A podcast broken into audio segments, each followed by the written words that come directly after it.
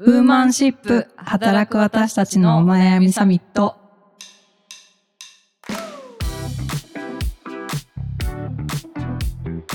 皆さんこんにちは。ニュースピックス 4W の中道香です。同じくニュースピックス 4W の川口愛です。この番組はニュースピックス 4W がお届けする次世代を担う女性がリーダーとしての一歩を踏み出せるように女性に関する主要ニュースやリアルなお悩みについて語り合う番組です。はい、よろしくお願いいたします。はい、今週もよろしくお願いします。えーでは早速今日は、えー私がちょっとあのスコットランドに住みてーって あの思ったニュースをご紹介したいと思います。はい。AFPBB ニュースの A スコットランド生理用品無償提供法を施行世界初というニュースです。イギリス北部のスコットランドで8月15日、生理用品の無償提供を義務付ける法律が世界で初めて施行されました。この法律は、ナプキンやタンポンなどの生理用品を必要とする人に自治体や教育機関の無償配布を義務付けるもので、法制化は世界で初めてというショナ・ロビンソン社会正義担当相は生理用品の無償提供は平等と尊厳に欠かせない。生理用品を手にする上での経済的な障壁を取り除く。先駆者であることを誇りに思うと述べました。これは本当にあの最近日本でも話題になってますし、すごく根深い問題ですよね。いやー本当そうですね。ちょうど去年の多分頭とかかな。うんうん。確か NHK とかでそういう生理の貧困みたいなのが、うんうん取り上げられて、まあ、結構そのネットとかでもざわざわ話題に結構なっていたんですけれど、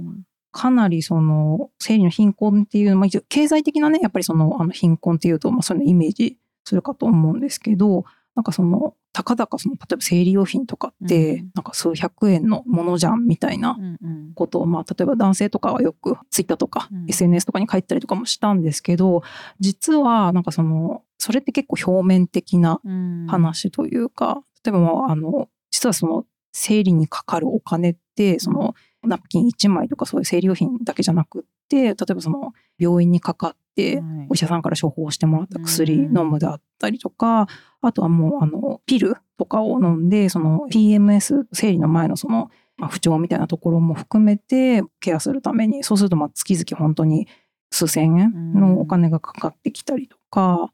であとは、まあ、別に全然こう普通にねあの私たちみたいに生活しているように見える人でも実はその裏に経済的な事情が隠れてるっていうこともあって例えば、えー DV を受けてるような、あの人とかって実はその自分のこう稼いでるお金とかも全部うん。こうパートナーの男性側がこう握ってたりとかで自由にお金使えなかったりとか、うん。えっと、あるいはその、まあ、父子家庭とかで、なんかなかなかその自分のその生理来たみたいなことを、まあ、お父さんに、うんあの言えないみたいなこととかがあって、あのそういった理由で、まあ、あの生理用品をなかなか手にできないみたいな人があのいるっていうのがあるので、まあ、うん。こういうふうにその無償で提供するっていうのを義務付けるっていうのはかなりあのその社会正義担当層がおっしゃる通り、本当に誇りに思うというよううなんすごくあの大事なことだなというふうに、はい、私も思ってますい。や本当ねおっしゃる通りそのその問題の裏に隠されてる問題というか、うんなだからもういろんな角度から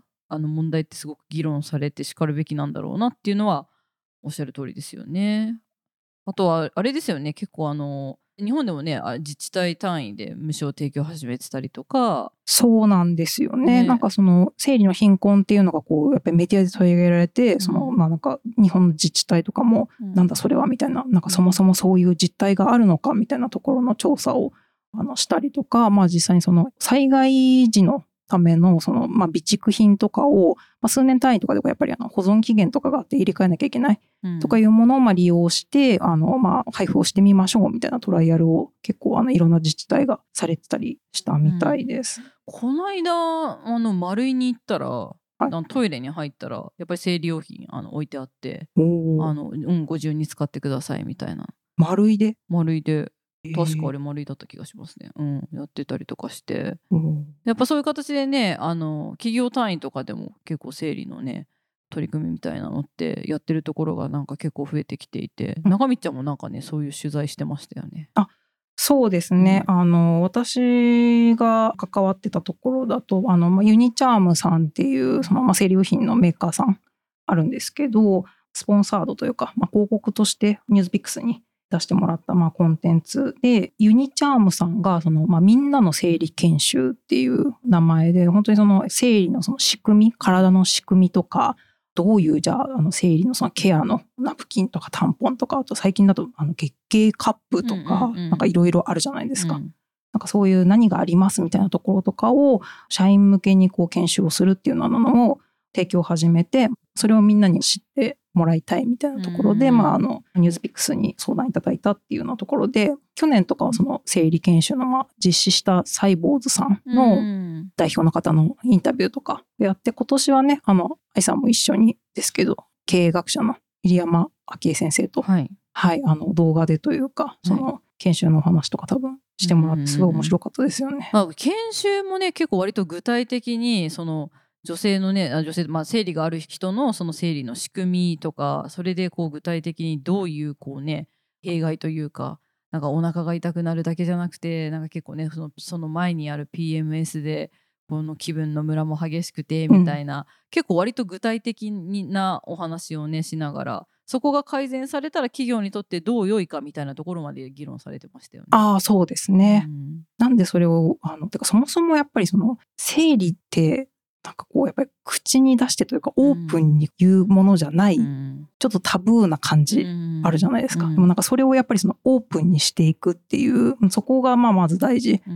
うんで、なんかその研修でこう、まあ知識をまあいろいろみんなにこう知ってもらった上で、そのなんかこう、生理についてみんなで議論してみようみたいな、うんうん社員さん同士でグループワークみたいなのやったりとかもするって、しかも男性社員も女性社員も一緒になって議論するって、なんかどんな状況みたいな感じじゃないですか、正直。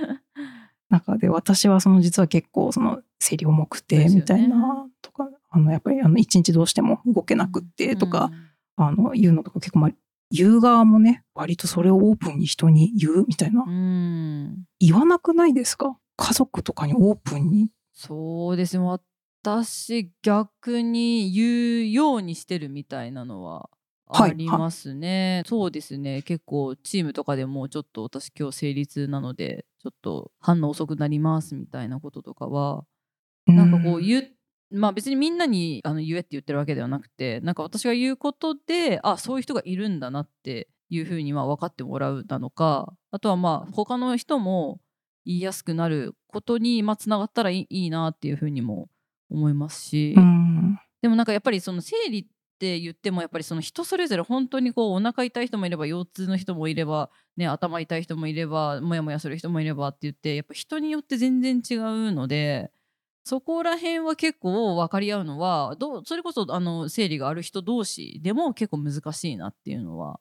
思いますよね。そう。ただそうただそういうことがあって辛いんですっていうことは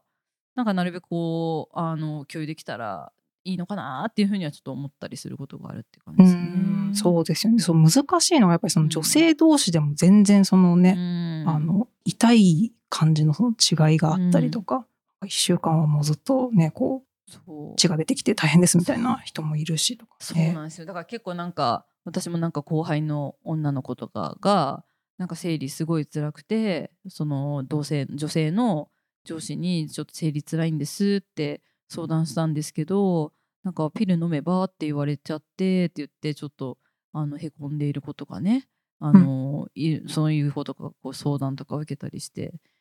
そうピル飲めばいいってわけでもないんだけどね みたいな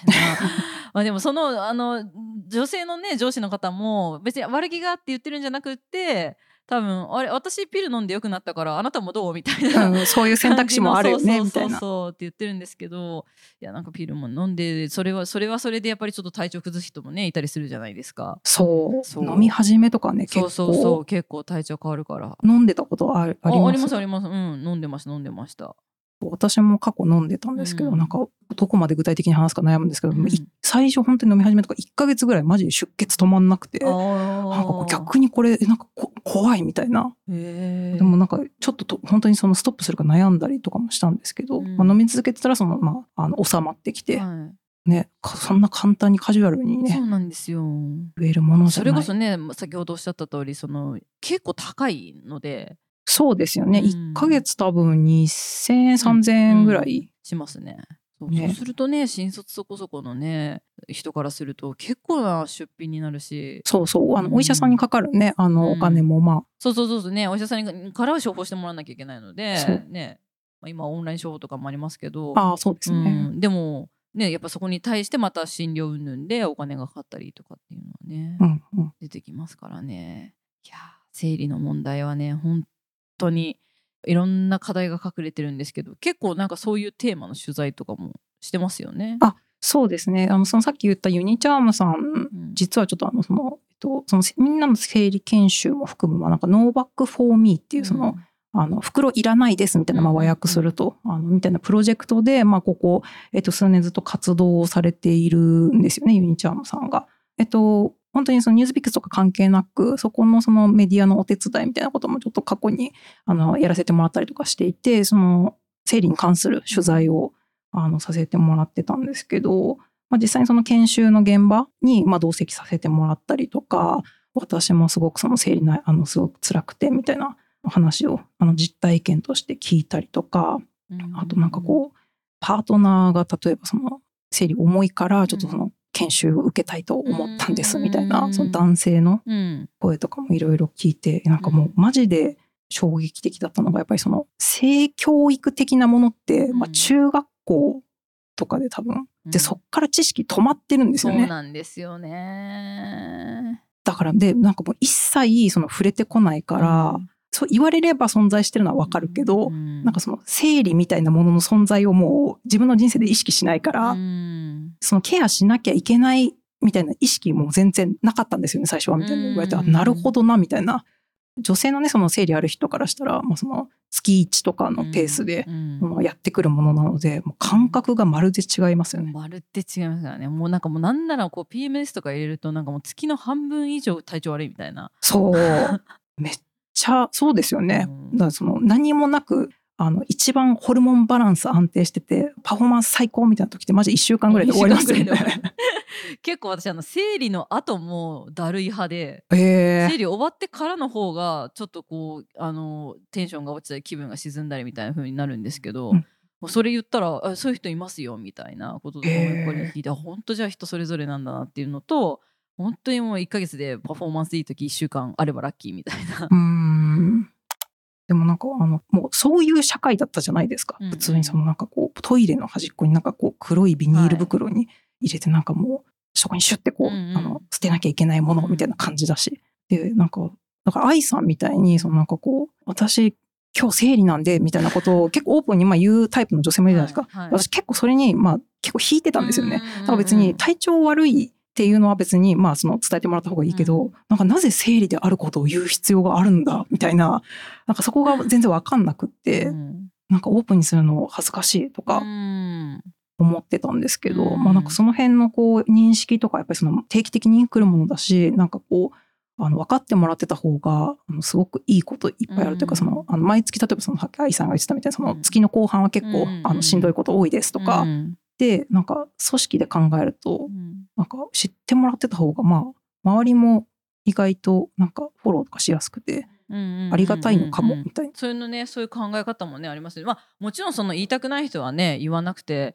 よくてねそういうふうにする人も全然いていいし、まあ、ただねなんかそういうことを言うことによって、まあ、それこそ生理休暇とかがねこう取れるようにっていうのもあるんですけど生理休暇の問題もねねまたねこれねあの制度ばかりがあって取る風土がなくえそうですってね。いうので形骸化してしまうみたいな問題もねあるあるですよね。生理休暇取りますってイコール生理ってこと？ですか、まあ、やっぱり言いたくどうしてもね言いたくない人とかもまあうんいますし、てかそもそもその有給じゃないから、うん。そのなんかお給料発生しないで生理休暇を取るよりも有給残ってんだったらそっち使っちゃうみたいな、そう。取得率激低いららしいですよていうね。ね。いやでもなんか他のそれこそなんかあの会社によってはこう不妊治療の休暇とかも用意してるところとかもありますけどなんかそういうこう言いづらい休暇みたいなところに名前をつけるって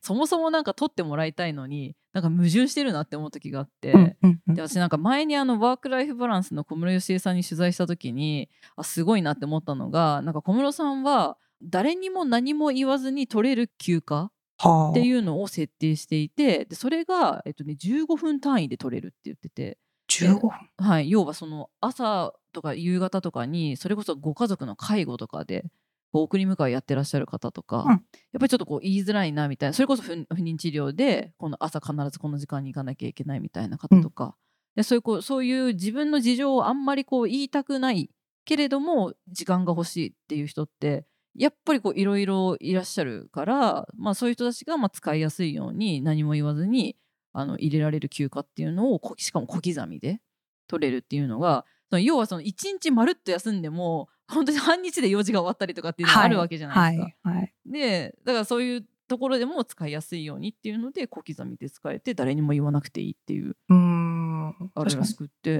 まあなんか午前休午後休とかそれよりももっとなんか少なくて済むのにな。でもちょっと休み欲しいのになみたいな、うんうん。なんか別に体調とか関係なくなんかあの役所の何か提出書類があるから行きたいなみたいなのありますよね。うんうんそうですよ。そういう時に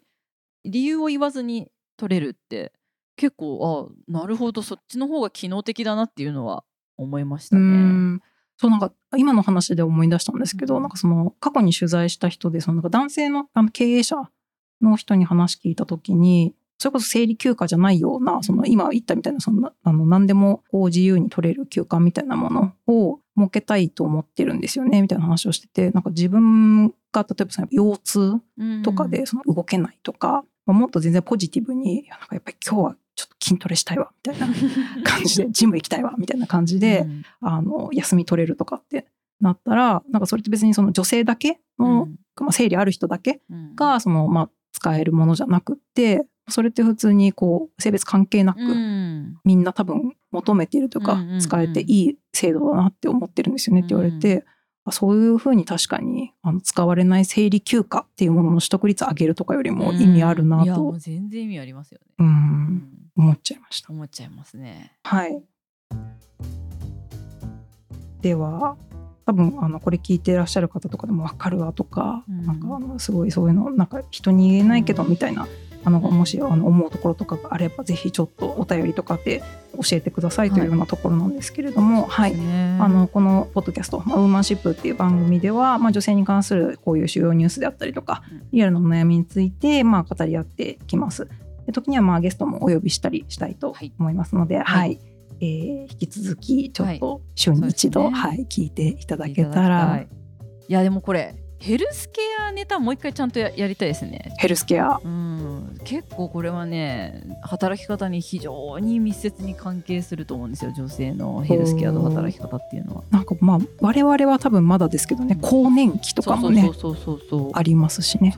はいこれはちょっと引き続きやりましょう。議論しましょうはい、では今週もありがとうございました。また来週。ありがとうございました。